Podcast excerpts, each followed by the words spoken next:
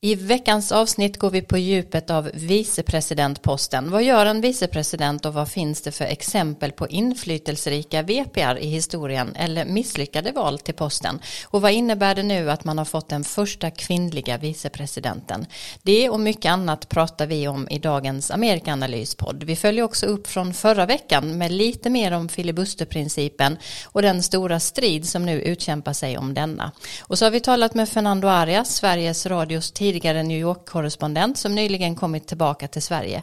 Vi får veta vad som har gjort starkast intryck på honom under hans år i USA.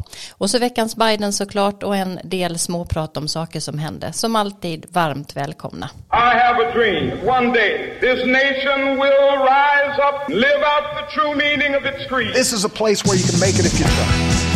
This is a country where anything is possible, no matter who you are. Together we represent the most extraordinary nation in all of history. We're always looking ahead, ahead to an America that's freer and more just, ahead of an America that never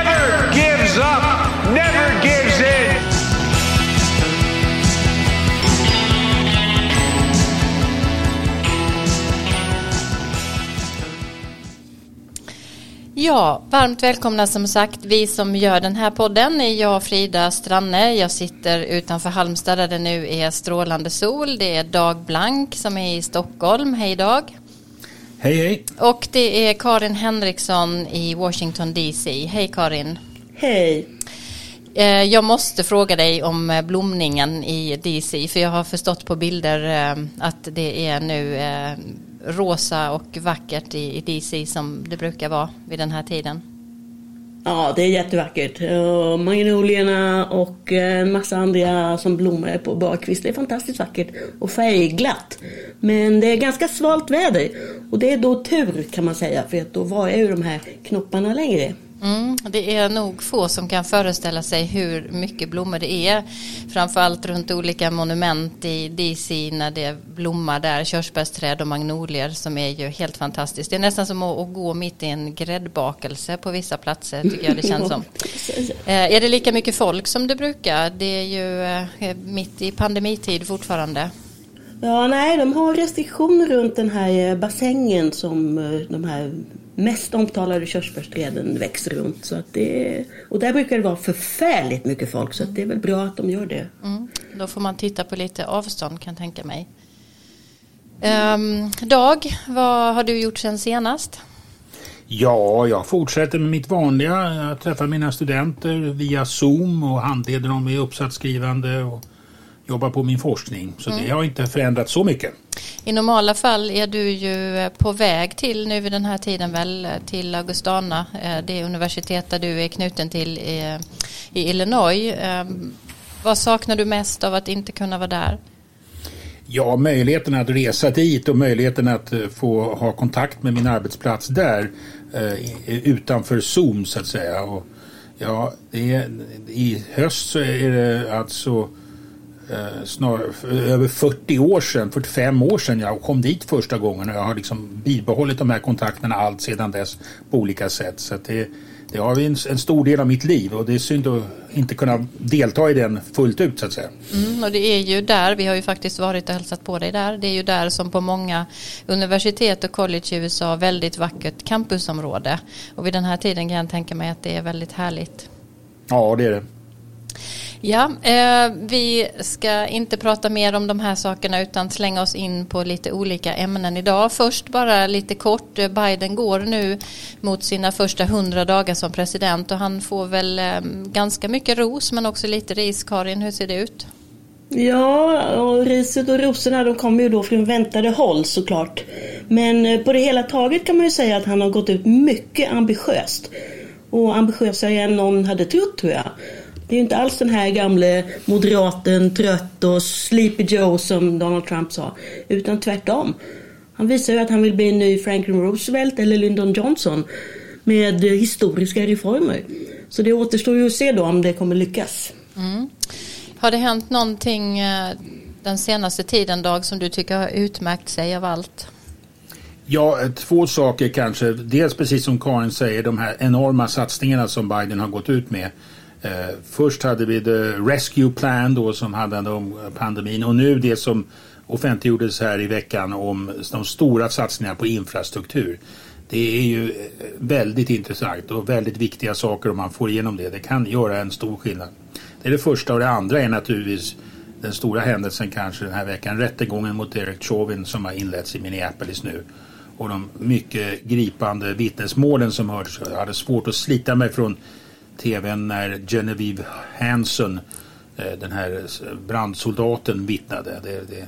Och jag berörs extra av det där som jag har bott i Minneapolis och känner väl till precis det området där Floyd attackerades av polisen. Så det där är, det berör nerven, det som Karin har skrivit i sin bok om amerikanska rasrelationer verkligen. Det berör nerven i det amerikanska samhället, det som vi hör spelas ut i den här rättegången.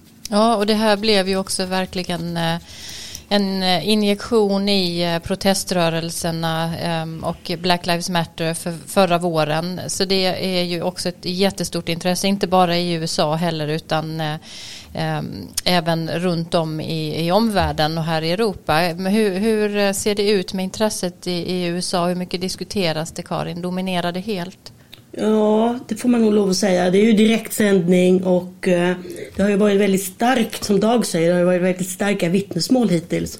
Och eh, det är ju lite av århundradets rättegång, precis som den då mot O.J. Simpson. Så det, det är stort. Mm. Vi har fått en, en fråga eh, från två olika lyssnare som har funderat lite över samma sak och det gäller vallagarna i USA och eh, varför man inte kan komma överens om vad som ska gälla egentligen.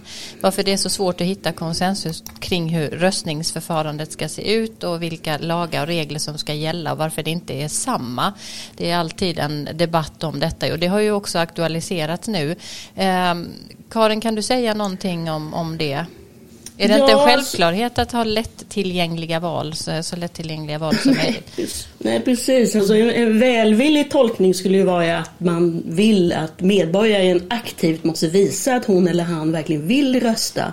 Men under alla år som jag har bott här så har det varit en hård partipolitisk kamp. kamp med Demokraterna då som vill utvidga möjligheten att rösta. Till exempel Bill Clinton han drev på för någonting som kallades för Motor Voter Bill.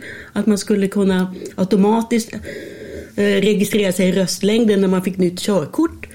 Men Republikanerna de vill då stärka det de kallar för valsäkerhet. Och då menar de mer kontroll av identitet och röstlängder.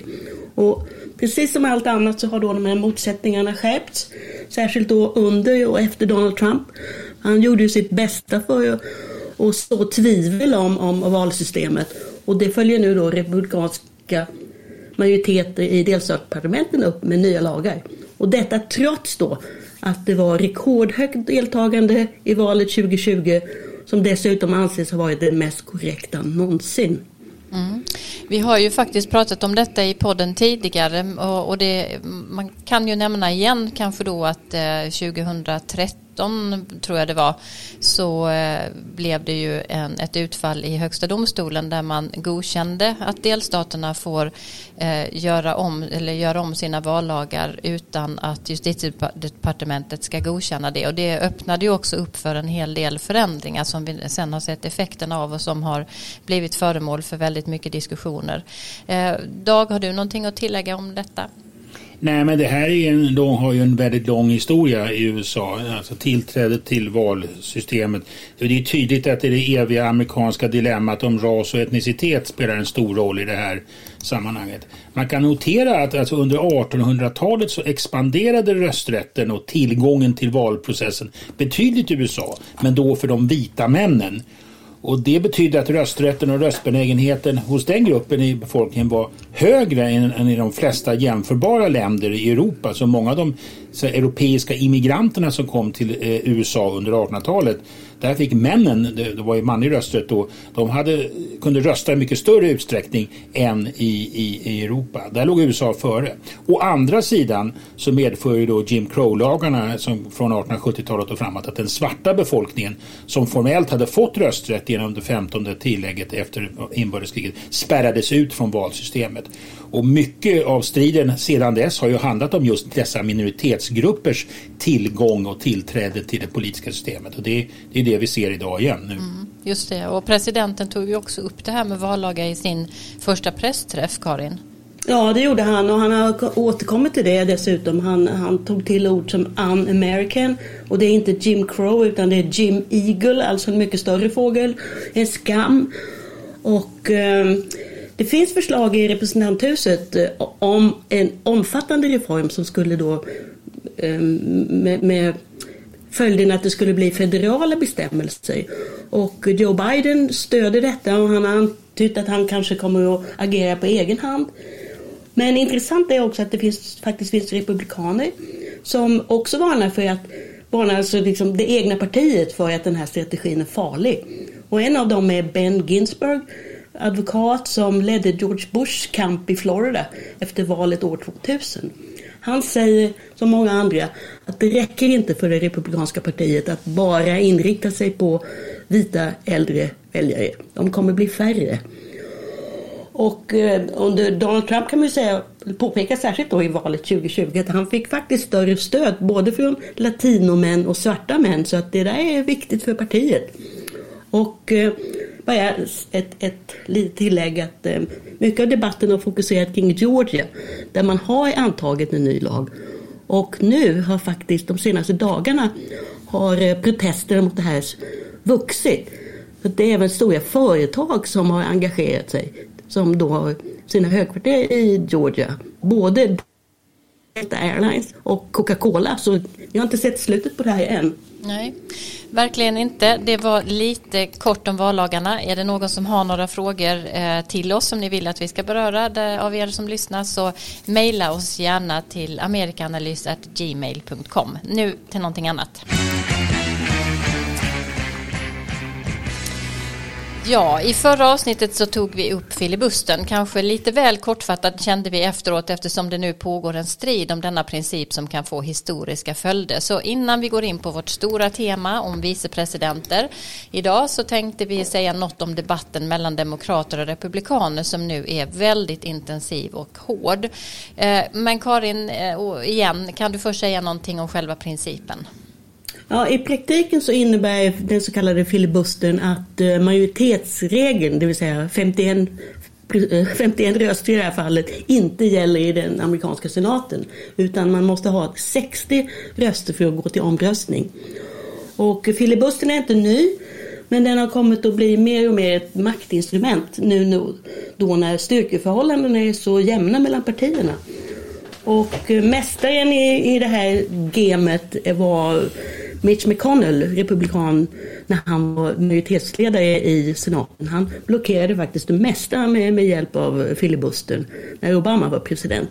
Mm, det är lite invecklat och när man tänker på filibuster så tänker man ju ofta på långprat. Jag minns Texas-senaten Ted Cruz till exempel som höll ett över 21 timmar långt tal för att stoppa pengar till Obamacare. Men hur, hur hänger detta ihop? Ja, jo, så var det ju liksom traditionellt så att säga. Va? Men det är då en av invändningarna att idag räcker det för en senator att bara anmäla att han eller hon är emot ett förslag. Och det betyder då att det dör i princip. Och Demokraterna, som vi sa förra gången, de blir allt mer irriterade över det här. För att de har då kommit fram till att, att filibustern borde avskaffas. För att det är enda sättet att få igenom förslag som har klubbats i representanthuset och som de anser att folkopinionen stöder. Och den här listan är lång och den lär bli ännu längre. Men eh, ta bara några exempel så håll i hatten nu. Va? Det är hårdare vapenlagar eh, och det är reform av valsystemet som vi är inne på.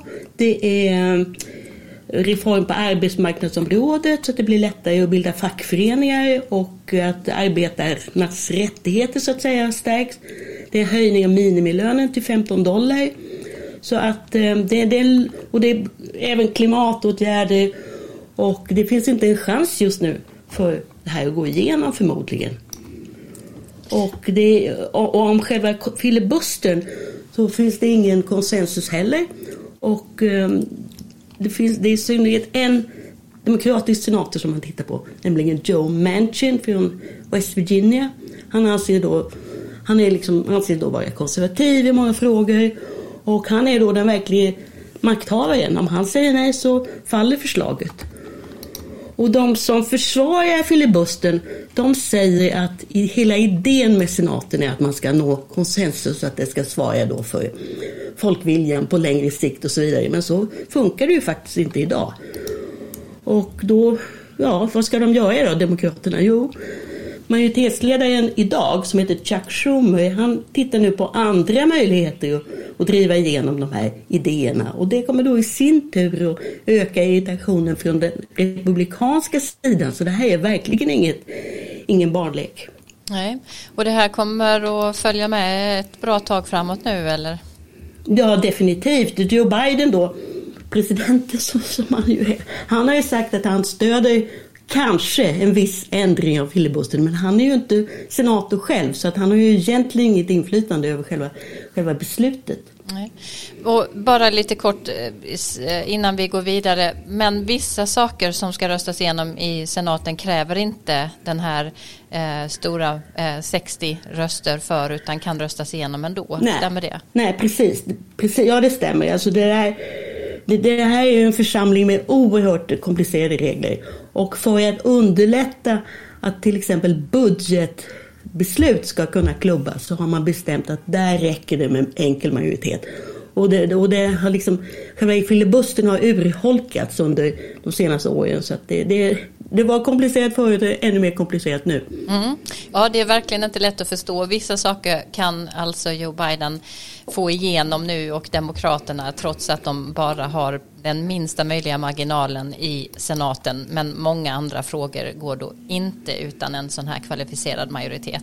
Vi lär få återkomma till detta för det är ju som sagt en stridsfråga just nu som är väldigt i ropet. Men då går vi över till eh, det stora huvudtemat för dagen.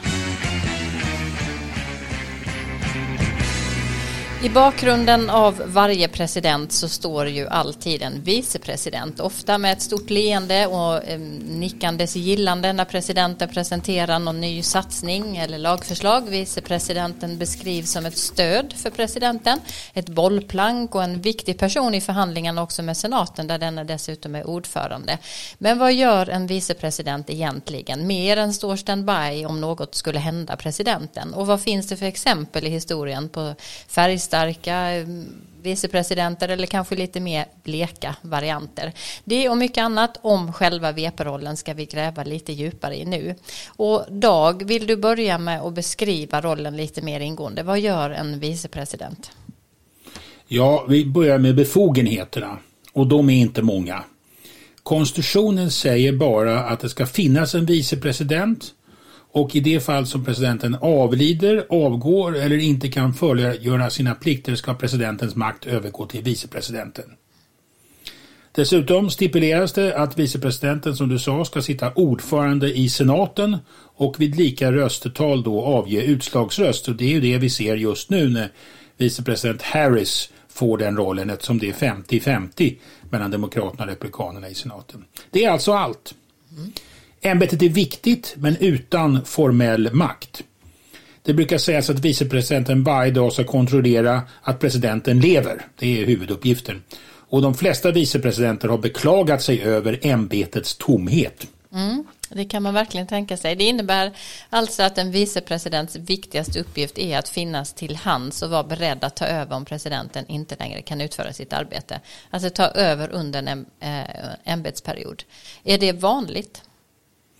Det är inte ovanligt. Nio vicepresidenter har gjort det, tagit över under en ämbetsperiod. Det är en femtedel av alla presidenter i USA som har tillträtt på detta sätt. Av dessa nio är det då alltså, i åtta fall har det varit efter att presidenten har avlidit, den sittande presidenten har avlidit och i ett fall en som har avgått. Första gången ett skifte skedde på detta sätt var 1841 då John Tyler efterträdde William Henry Harrison. Harrison hade då dött av lunginflammation bara en månad efter sin installation. Och då, när det här första gången skulle prövas, uppstod en debatt om Tylers legitimitet som president. I artikel 1, första artikeln, alltså den som reglerar federala eh, presidentämbetet, står det att the powers shall devolve on the vice president. Det vill säga övergå till vicepresidenten. Och det uppstod då en oklarhet om vad detta betydde. Blev verkligen vicepresidenten automatiskt president? Eller var det bara makten på något sätt som överfördes? Regeringen, kabinettet sammanträdde omedelbart efter Harrisons död och menade att eh, Tyler skulle vara vicepresident och tillförordnad president. Tyler själv motsatte sig detta och lät sig sväras in omedelbart för att skingra alla tvivel. Så han svor sig in som president. Hans motståndare kallade då honom för His Accidency. En ordlek på His Excellency. Då. His Accidency. Han, han satt där av, av en slump. Då. Mm. Eh, kvarstår den här osäkerheten idag? Nej, den gör inte det. Genom det 25 författningstillägget som ratificerades så sent som 1967 regleras denna sak. Där står det klart och tydligt och nu citerar jag Karin Henrikssons svenska översättning, den enda översättningen av författningen. I den fina översättningen det står det så här. I det fall där presidenten avlägsnas från ämbetet eller efter hans död eller avgång skall vicepresidenten bli president. Så nu, nu vet vi det och det där antogs alltså då efter eh, Kennedys död. Det var fortfarande en li, inte jättestor oklarhet men man fann det för gott eh, i det 25 tillägget. Det handlar om andra saker också. Men där står det helt klart att presidenten, vicepresidenten blir president. Mm. Ehm, eh, innan vi pratar lite mer om eh, vicepresidenter som har synts eller inte synts så mycket. Du sa nio vicepresidenter. Har du eh, några snabba eh, andra namn också? Av personer som har, efter, som ja. har blivit presidenter? Ja, vi, det senaste exemplet är ju Gerald Ford. Eller som, som på det sättet då när, när Richard Nixon avgick. Va? Och eh, så hade vi då Lyndon Johnson som blev vicepresident efter eh, Eh, Eh, Ken, eh, Kennedys död och, och, och eh, Theodore Roosevelt tidigare under 90-talet som blev vicepresident efter McKinleys död. Sen har vi också då det faktum att ett antal vicepresidenter har blivit presidenter senare, inte i samband med att någon har dött eller avgått. Joe Biden är ju ett, det bästa exemplet på det just nu. Han var ju vicepresident tidigare och, i, och kunde använda det som en plattform för att bli president i egen kraft så att säga. Mm. Och vissa vicepresidenter har ju synts väldigt mycket, inte minst Joe Biden som du just nämnde som var framträdande eh, partner eh, till Obama under hans presidentperiod och vicepresidenten eh, tilldelas ju uppdrag av presidenten eller vad, vad är det som avgör vad, hur, hur framträdande han blir? Eller hon? Ja, det är ju presidenten som bestämmer. Det är ju alltid presidenten som bestämmer. Men på senare år tror jag man kan säga att ändå att medvetenheten har ökat. Att det faktiskt kan behövas två personer för att klara presidentskapet. Och också kanske någonstans i bakhuvudet, i synnerhet i det här fallet med Joe Biden som är 78 år gammal, att, eh, den, att vicepresidenten faktiskt måste vara insatt i alla frågor och beredd att hoppa in. Men annars tror jag man kan säga att Al Gore, som var Bill Clintons vicepresident, på många sätt var den första av de moderna vicepresidenterna som har fått åta sig egna uppgifter och i hans fall var det eh, en översyn av den federala statens upphandling för att bli av med en massa dyra, krångliga regler. Och sen hade han ju då klimatet och internet som sina speciella intressen.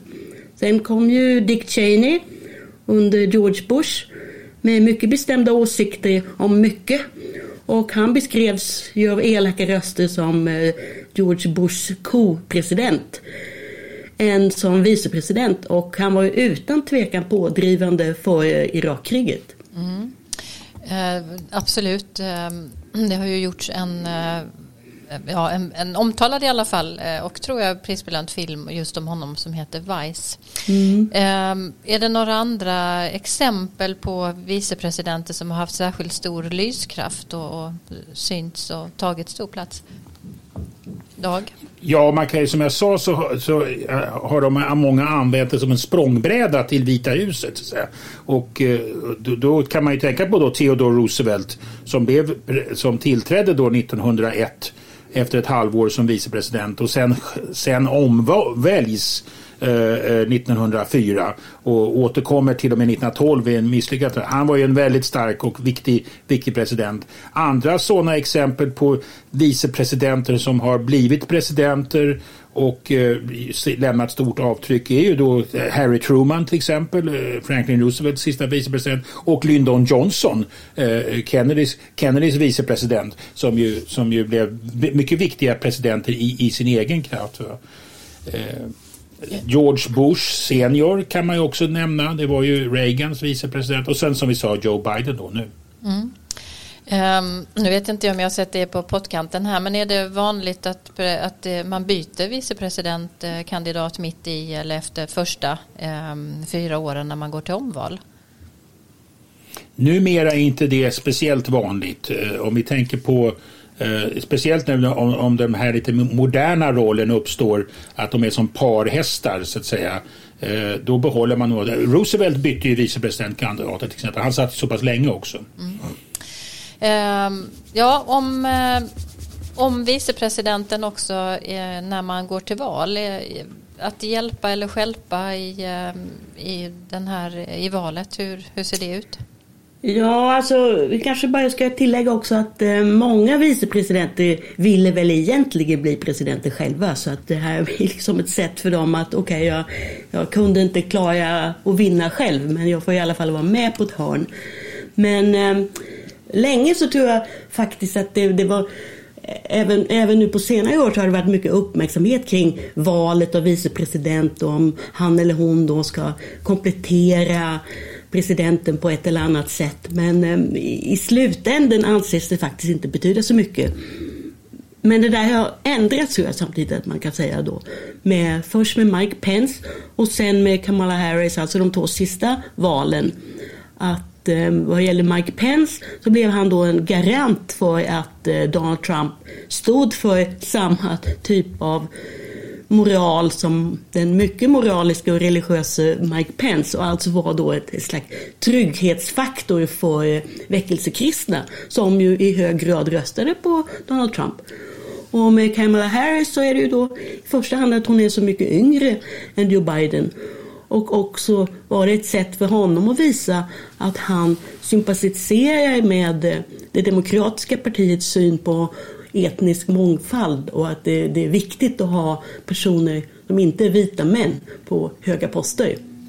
Nu går det ju aldrig att säga i efterhand vad som har varit avgörande faktorer när man förlorar men eh, annars var väl eh, Sarah Palin ett exempel på ett val av eh, vice eh vicepresident eh, som eh, i alla fall försvårade för eh, John McCain att vinna. Jag vet inte om det är ett, något av dina exempel Dag på att hjälpa eller skälpa Jo, det, det, det, måste man nog säga att McCain, det, det, finns en intressant bok och en film också på detta tema som heter Game Changer. McCain befann sig lite desperat under kampanjen. Han förstod att han eh, fick inte liksom grepp på Obama och ville göra någonting radikalt och plockade då upp Sarah Palin och det var ingen lyckad kandidatur kan man säga på många sätt. Och hon, hon kommer att bli en belastning för, för, för, för kampanjen. Man kan också nämna eh, ett annat misslyckat val, det är mitt favoritexempel.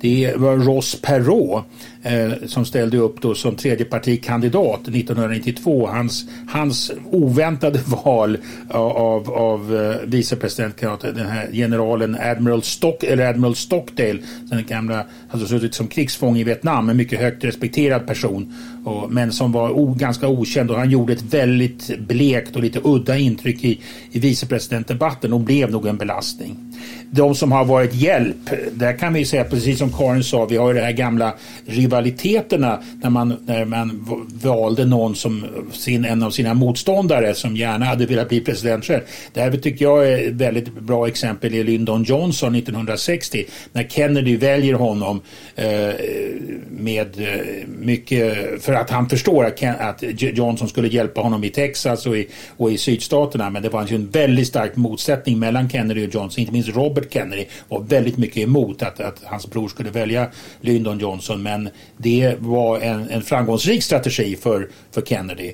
Och sen så hölls ju Johnson borta under större delen av Kennedys presidentperiod. Han var inte, hade inget inflytande alls. Men så, vann han, så blev han ju sen president och, eh, genom när Kennedy dog och sen blev omvald.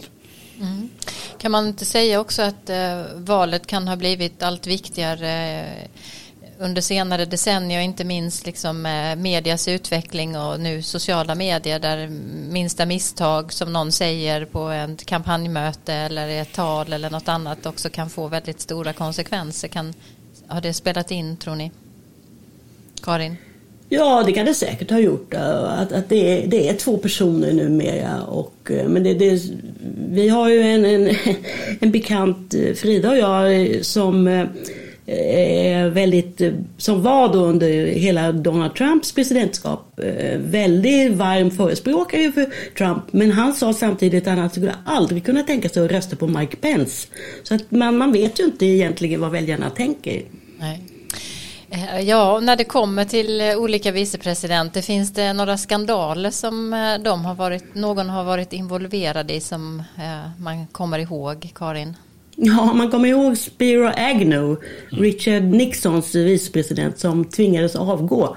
Han hade gjort, det gjordes utredningar om eh, när han var eh, guvernör i Maryland och eh, han var tvungen att, att erkänna sig skyldig på en punkt, eh, skattefusk, och tvingades avgå. Och då utsåg Nixon Gerald Ford, som Dag nämnde tidigare, till efterträdare. Och han då i sin tur blev president när Nixon avgick. Och det intressanta med detta är att eh, Gerald Ford därmed är, är aldrig valdes av folket. Och då kan man lägga till att när Gerald Ford tillträdde som president då fick ju han utse en ny vicepresident som då bekräftades av senaten i, i, enligt 25 författningsrätten. Nelson Rockefeller som mellan 1974 när Ford tillträdde då i augusti 74 och sen när han utsåg Rockefeller till sin vicepresident från 74 till valet 1976 eller installationen 77 av, av Carter så hade USA en icke vald president och en icke vald vicepresident. Dock helt konstitutionellt riktigt utsedda president, eh, presidenter och vicepresidenter. Men de var inte folkvalda. Mm. Man hör ju eh, ofta talas om presidentens fru som ju är first lady och, och på olika sätt spelar en, en symboliskt viktig roll. Eh, driver också eh, någonting ofta eh, inom ramen för sin, sin roll som first lady. Vi har exempel, många exempel på det. Till exempel Michelle Obama gjorde ju sig känd för att eh, driva frågor som rörde unga eh, barn och ungas hälsa, eh, fysiska aktivitet och, och bra mat och så vidare. Men hur framträdande är vicepresidentens fru? Har hon någon roll, Karin? Ja, det har hon faktiskt. Hon kallas för second lady och eh, flera av dem har varit synliga också. Till exempel Lynn Cheney, Dick Cheneys fru, som var debattör, historiker och författare. Och likaså Jill Biden, hon är ju eh, hon är ju Dr Jill Biden, hon är ju eh, lärare. Och när hon hade den rollen så engagerade hon och eh, Michelle Obama sig för bland annat amerikanska militärers familjer. Och det gjorde de med stor framgång. De var ute och reste på regementen och jag var där en gång och det var jätteintressant att se faktiskt att meningen var då att, att eh, försvarsmakt, personalen i Försvarsmakten skulle känna att, att man från Vita husets håll stödde dem. Mm. Och nu har det ju då hänt någonting omvälvande minst sagt måste man ju säga för att nu har vi fått den första second gentleman, eh, Kamala Harris eh, man. Eh, vem är han och hur ska han axla den här rollen, Karin? Ja, ja han heter Doug Emhoff och han var framgångsrik advokat och frånskild tvåbarnsfar när de träffades. Men han lämnade sen sin firma under valrörelsen och nu är han faktiskt eh, ja, man får utskick från Vita huset att the second gentleman ska vara ute på det här uppdraget och han är, var häromdagen var han är här i District of Columbia och han är ute och reser och eh, huvuduppgiften är ju just nu är ju att så att säga sälja pandemipaketet. Mm och också sätta ribban för second man, den rollen som ju då är, eller first man så småningom. Eh, jätteintressant att följa eh, hur han eh, hanterar den rollen. Det har ju också varit eh, två kvinnliga vicepresidentkandidater, en demokrat, Geraldine Ferraro och en republikan som vi nämnde innan, Sarah Palin. Och båda förlorade. Men i november då så valdes ju den, den första kvinnliga vicepresidenten. Dessutom med minoritetsbakgrund, eh, svart asiat. Eh, vad kan vi säga om Kamala Harris, Karin? Inte minst om att hon faktiskt har fått ett eget uppdrag ju. Ska vi höra ett ljud först kanske? Okay, look, it's a huge problem. Yeah. I'm not going to pretend it's not. It's a huge problem. And are there, um, are we looking at overcrowding at the border, in particular of these kids? Yes. yes. Should these kids be in the custody of HHS, the Health and Human Services, instead of the Border Patrol? Yes. Uh, should we be processing these cases faster? Yes. This is, however, not going to be solved overnight. Ja, Karin, vad hörde vi? Ja, vi, det var Kamala Harris som svarade på frågor i ett morgonprogram häromdagen. Och det handlade om krisen vid södra gränsen och det har ju varit ett av de andra riktigt stora samtalsämnena nu på sistone. För att det väller barn och ungdomar, ibland med sina mammor och ibland utan, över gränsen från Mexiko. Och Joe Biden har utsett henne till ett slags envoyé för att föra diskussioner då med dels Mexiko och sedan eh, de tre länderna som man eh, tittar på särskilt, det är Honduras, Guatemala och El Salvador, om hur man ska kunna stoppa de här strömmarna.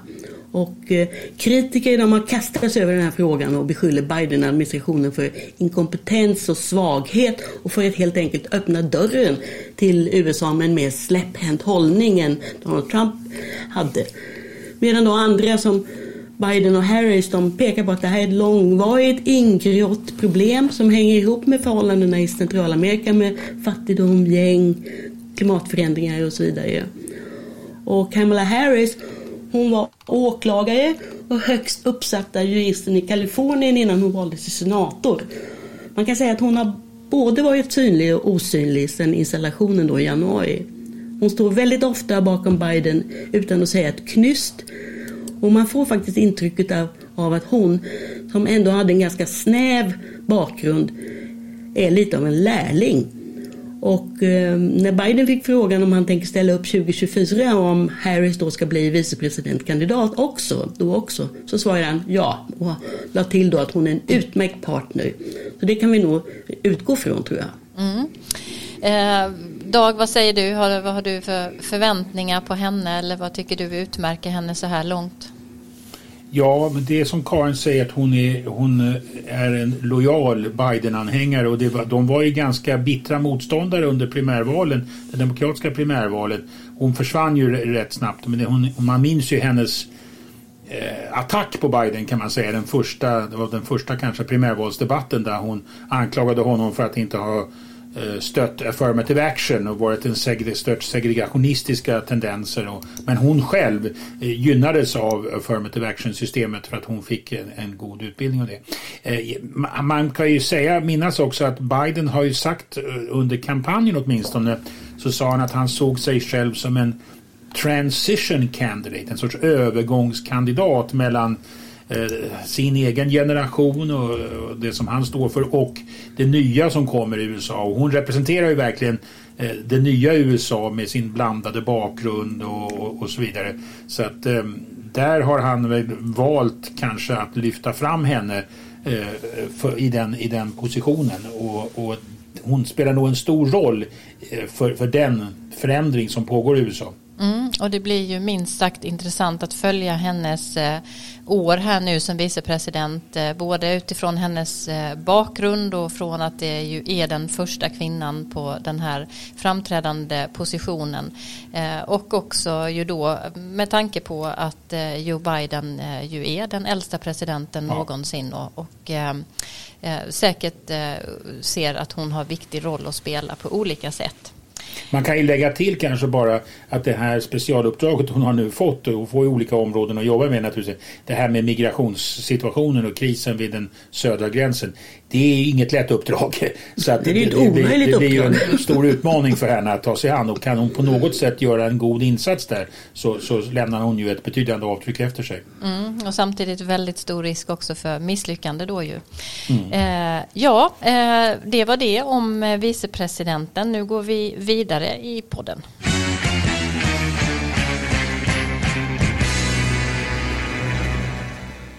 När jag kontaktade Fernando Arias om hans medverkan i podden så var det med en öppen fråga om vad han efter sina år som korrespondent i USA själv skulle vilja prata om. Det visade sig då att ett av de starkaste avtrycken på honom är precis samma som jag själv har med mig av alla mina resor i USA. Fattigdomen och den afroamerikanska befolkningens utsatthet i den amerikanska södern, inte minst i Alabama. Men också vems historia som skrivs och hur utifrån vems horisont. Min Minnesmonumentet över lynchningarna i Montgomery är både bland det vackraste och mest smärtsamma jag sett. Så det blev det vi pratade om när vi hördes häromkvällen och Fernando började med att berätta om sina intryck av den berömda staden Selma så här. Ja, men jag har varit där flera gånger och eh, det här var nog första gången som jag var där så gick jag över Edmund Pettus Bridge. Det är ju den här berömda bron i Selma där eh, medborgarrättsrörelsen på 60-talet slogs blodiga eh, när de demonstrerade för rösträtt. Men på andra sidan, om man rör sig från stan över den här bron, så ligger ett litet hus och vet man inte att det är ett museum så är det ganska lätt att missa det. Men det här är alltså ett museum som tar upp just de här demonstrationerna 1965 eh, om vad som hände i Selma då. Um, och det museet är ganska intressant av flera olika skäl. Dels så om man går in där så försöker man koncentrera sig på the foot soldiers som det heter. Det menar då den som driver det här museet, de som la grunden för organiseringen Eh, ofta förknippar man ju demonstrationerna under 60-talet där i Selma med Martin Luther King och John Lewis kanske. Men sanningen är ju att innan de här stora namnen kom in i den kampen så fanns det ju sedan länge en lokal organisering på plats eh, med människor som länge har kämpat för rösträtt för alla. Men det var egentligen inte det jag ville belysa eh, här utan museet eh, skulle jag vilja ta upp lite mer hur det ser ut. För intentionen är väldigt god och jag hade extremt stor behållning av att vara där. Men det väldigt, väldigt litet. Det är gjort med enkla medel. Och på många sätt skulle jag säga att det är eftersatt. Jag vill inte kritisera det utan snarare vill jag kritisera den struktur som gör att man på en av USAs mest kända platser för medborgarrättsrörelsens landvinningar inte har ett större, mer modernt, mer välfinansierat och mer välbesökt museum.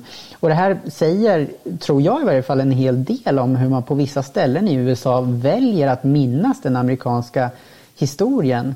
Och bara för att liksom vara tydlig med det, att de här demonstrationerna då, som jag pratade om i Selma, de skedde alltså i kontexten av att man ville sätta press på kongressen och rösta igenom The Voting Rights Act 1965. Och det här lyckades ju som bekant, eh, men, men skälet till att det lyckades och skälet till att alla människor, även i södra USA, inklusive afroamerikaner då, fick rösträtt det var ju delvis det folkliga stödet och de folkliga protesterna men trots det så är det bara ett litet, litet museum där som, som man knappt märker. Och det gäller ju faktiskt hela Selma stad också som är väldigt eftersatt och som inte alls har kunnat dra nytta av eh, besök och att folk faktiskt kommer dit och eh, hotellen, det finns inte mycket hotell och inte heller mycket annat att göra för att eh, dra dit folk och det vet jag att jag pratade med många om när jag var där om eh, hur svårt de hade att faktiskt dra uppmärksamhet till Selma. Tycker du att det ser ut eh, så här på andra ställen också i, i Alabama? Ja, alltså jag tycker att det är så intressant det du säger, för det var precis min tanke också. Man skulle ju kunna som kommun, som delstat kapitalisera, profitera på det här om man vill välja att se det så också. Men det väljer man alltså inte göra. Det är som du säger, det, man skulle knappt märka att det här hände. Eh, för, för flera decennier sedan om man inte visste och liksom verkligen letade med ljus och lykta efter det. Men eh, till din fråga, man kan fortsätta till Alabamas huvudstad Montgomery. Det var ju också där demonstrationen gick då, från Selma till Montgomery. Eh, och det var också där Martin Luther King höll ett berömt tal efter att man genomförde den här marschen. Eh, tving, King tvingades hålla det här talet nedanför trapporna till kongressbyggnaden. Han fick inte stå på trapporna eftersom guvernören George Wallace hade varnat honom att beträda statlig mark. En sån detalj där. Eh, men talet är tämligen berömt och Martin Luther King hade tidigare bott i Montgomery. Eh, han var ju en stark röst under bussbojkotterna också 1955. Men återigen, det kan man inte tro om man är i Montgomery. För när jag var där så fanns det till exempel ingen staty som hedrade Martin Luther Kings minne. Däremot vid delstatskongressen då återigen så finns det flera statyer som hedrar olika sydstatsmilitärer precis vid kongressbyggnaden. Jefferson Davis finns där också, alltså sydstaternas president, men alltså ingen Martin Luther King. Det här har ju delvis förändrats tack vare ett nytt eh, museum och ett nytt minnesmonument i just Montgomery. Men, men eh, generellt i de offentliga miljöerna och utrymmena så, så ser man inte medborgarrättsrörelsen speciellt mycket. Nej, och det, jag pratade också med eh, många besökare som eh, till stora delar också är från den afroamerikanska befolkningen i det här mm. museet och minnesmonumentet som är ju fantastiskt tragiskt och vackert på en och samma gång. Och de underströk också för mig, många av dem, just hur lång tid det hade tagit att få mm. till stånd det här minnesmonumentet och hur det saknas också monument över till exempel lynchningar i olika städer i, i sydstaterna. Men det finns mm. ju som du säger gott om monument och statyer som hyllar politiker och militär från sydstaterna.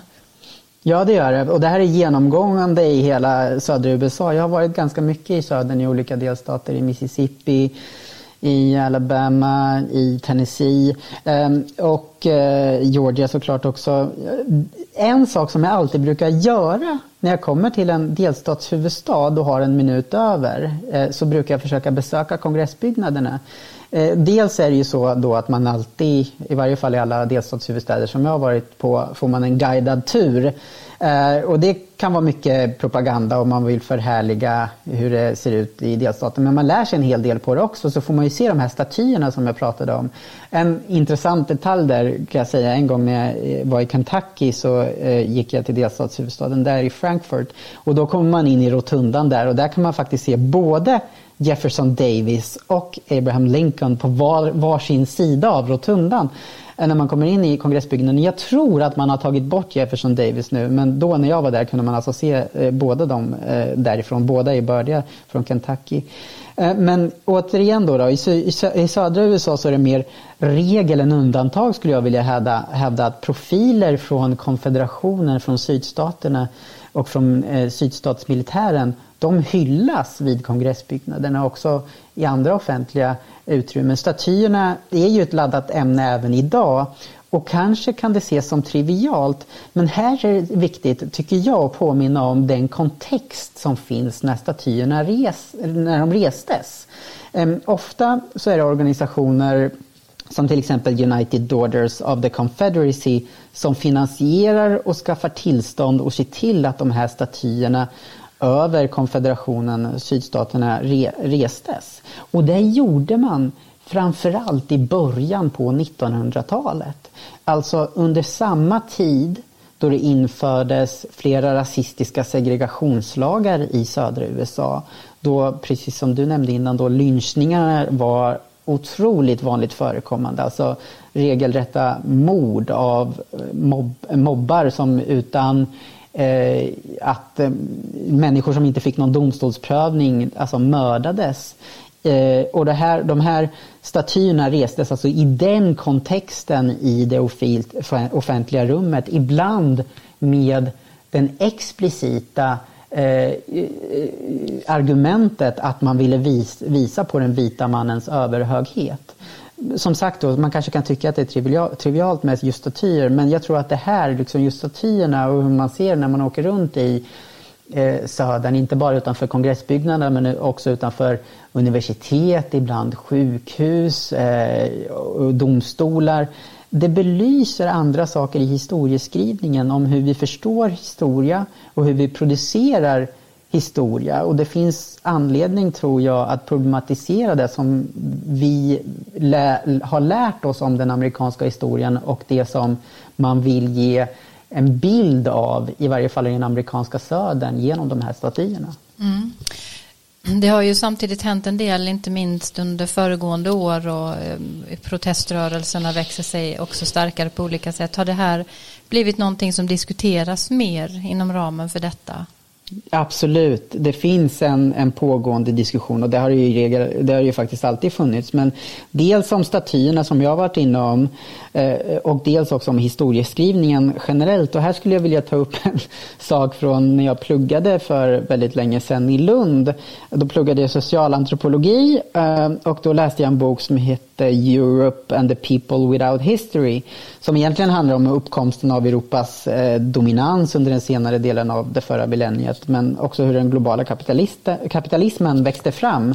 Eh, handeln med varor inklusive den transatlantiska handeln alltså i, i, på, på 15 och 1600-talet. Och en sak som författaren Wolf som historiker och antropolog då eh, beskriver och försöker ta sig igen Eh, i det här projektet är att grotta in sig i hur andra världsdelar och folk och kulturer levde under tiden för det här. Och det var just det som fastnade hos mig, det här the people without history. För ofta är det så menar jag som vi förstår historia. Eh, kanske inte historiker eller experter då som du och dina poddkollegor men många tror jag i gemen eh, Eh, ser det genom en slags europeisk lins, genom en slags eh, den vita mannens lins. Eh, men det här var en ögonöppnare för mig, den här boken. Ehm, och det är också så som lite har färgat mig som journalist också, att försöka se historia ur ett annat perspektiv än det gängse. Ehm, men för att återknyta till det vi pratar om i USA så, så tror jag att just svarta afroamerikaner i USA ofta är objekt i historieskrivningen snarare än subjekt. Man förringar eller ser inte riktigt värdet i hur viktiga revolterna var under slaveriet för sen avskaffandet av slaveriet. Det pågick ju otroligt många revolter och väldigt stor organisering innan slaveriet avskaffades. Det var inte bara Abraham Lincoln som kom på att man skulle avskaffa slaveriet utan det var ju en väldigt stor våg av protester och organisering innan det. Och det här fortsätter ju sen också.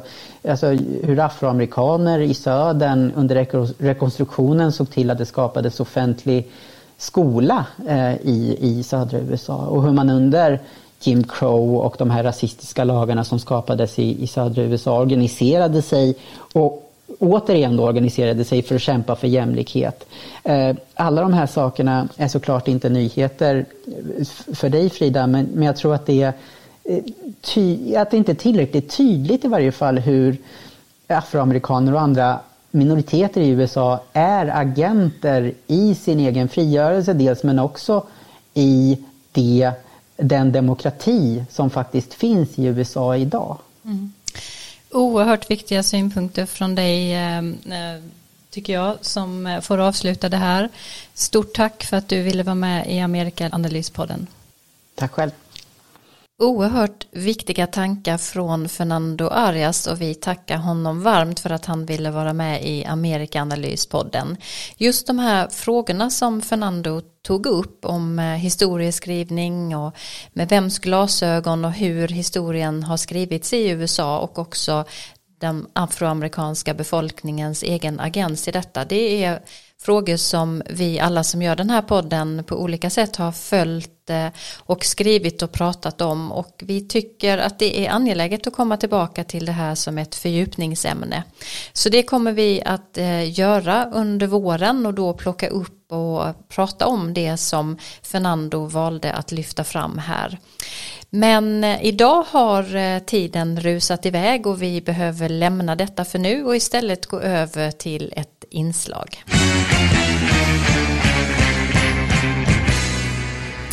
Vi har ju alltid veckans Biden här. Karin är våra öron och ögon i Washington och hittar alltid någonting som har stuckit ut av det som presidenten har sagt eller gjort. Och Joe Biden har ju en mycket ambitiös agenda med infrastruktursatsningar, klimatpaket, fattigdomsbekämpning, stöd till barn med mera. Men det är pandemin som dominerar.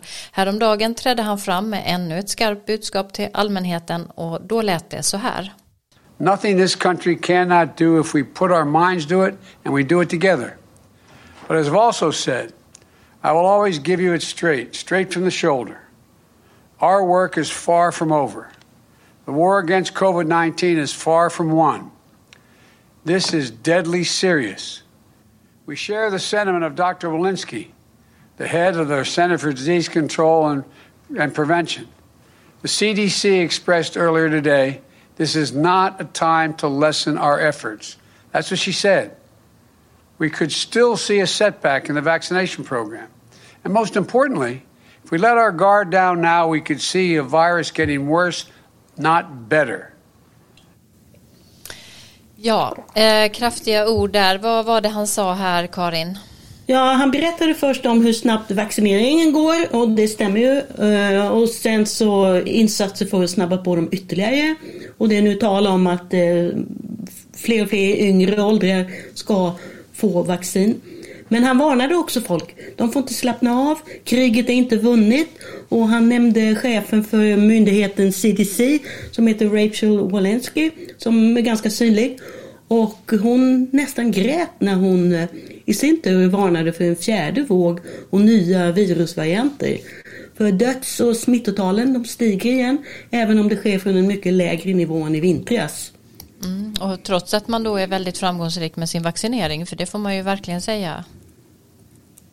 Ja, det får man verkligen säga och eh, frågan gäller ju nu då de som inte vill bli vaccinerade och det verkar som att även den siffran ser bättre ut. Det är fler folk som har ångrat sig och kommit fram till att ja, jag ska nog låta vaccinera mig trots allt. Mm. Hoppfullt eh, i alla fall. Eh, innan vi avslutar eh, väldigt eh, snabbt så där är det någonting som eh, vi har glömt bort i mediebruset den senaste tiden eller om det är någonting särskilt ni ser fram emot. Vad säger du Dag? Nu tror jag Dag har mutat sig själv så att då går vi till Karin igen så får du säga detta också. Ja, det är väldigt mycket som händer och det är därför svårt att välja ut något specifikt. Men eh, i den här veckan så skulle folk som jobbar på en stor Amazon-anläggning i Alabama eh, rösta, att det var sista dagen för att rösta i eh, en omröstning om man ville att ansluta sig till facket om, om det skulle bildas en fackklubb eller inte på just den anläggningen. Och det anses vara ett väldigt stort symbolvärde i detta, både för Amazon och för facket i stort och för löneläget i USA. Det, det kommer dröja några dagar till innan de har räknat färdigt och sen ska väl juristerna säga sitt också, så vi vet inte hur det kommer gå. Nej, men nästa gång som vi poddar då kommer vi att veta, eh, förhoppningsvis. Eh, Dag, eh, har du någonting? Ja, det är inte någon bortglömd nyhet direkt, men det som jag sa inledningsvis, den fortsatta rättegången mot Derek Chauvin i Minneapolis tror jag kommer bli kommer jag följa med stort intresse för att se hur, hur utslaget blir där. Mm. Stort tack eh, båda två som vanligt för era intressanta och initierade eh, kommentarer till eh, de här sakerna som vi har gått igenom idag. Tack till Johan Lindström för ljudillustrationer och tack till alla ni som lyssnar och självklart också tack till ett varmt tack till Fernando Arias eh, för hans eh, mycket intressanta inspel. Eh, vi ses igen om två veckor om ni vill. Ehm, vi alla ser fram emot en vår och men ändå trots det så måste vi ju hålla ut och hålla emot pandemispridningen. Så var rädda om varandra och er själva så länge. I have a dream. One day, this nation will rise up, live out the true meaning of its creed. This is a place where you can make it if you try. This is a country where anything is possible, no matter who you are. Together, we represent the most extraordinary nation in all of history. We're always looking ahead, ahead to an America that's freer and more just, ahead of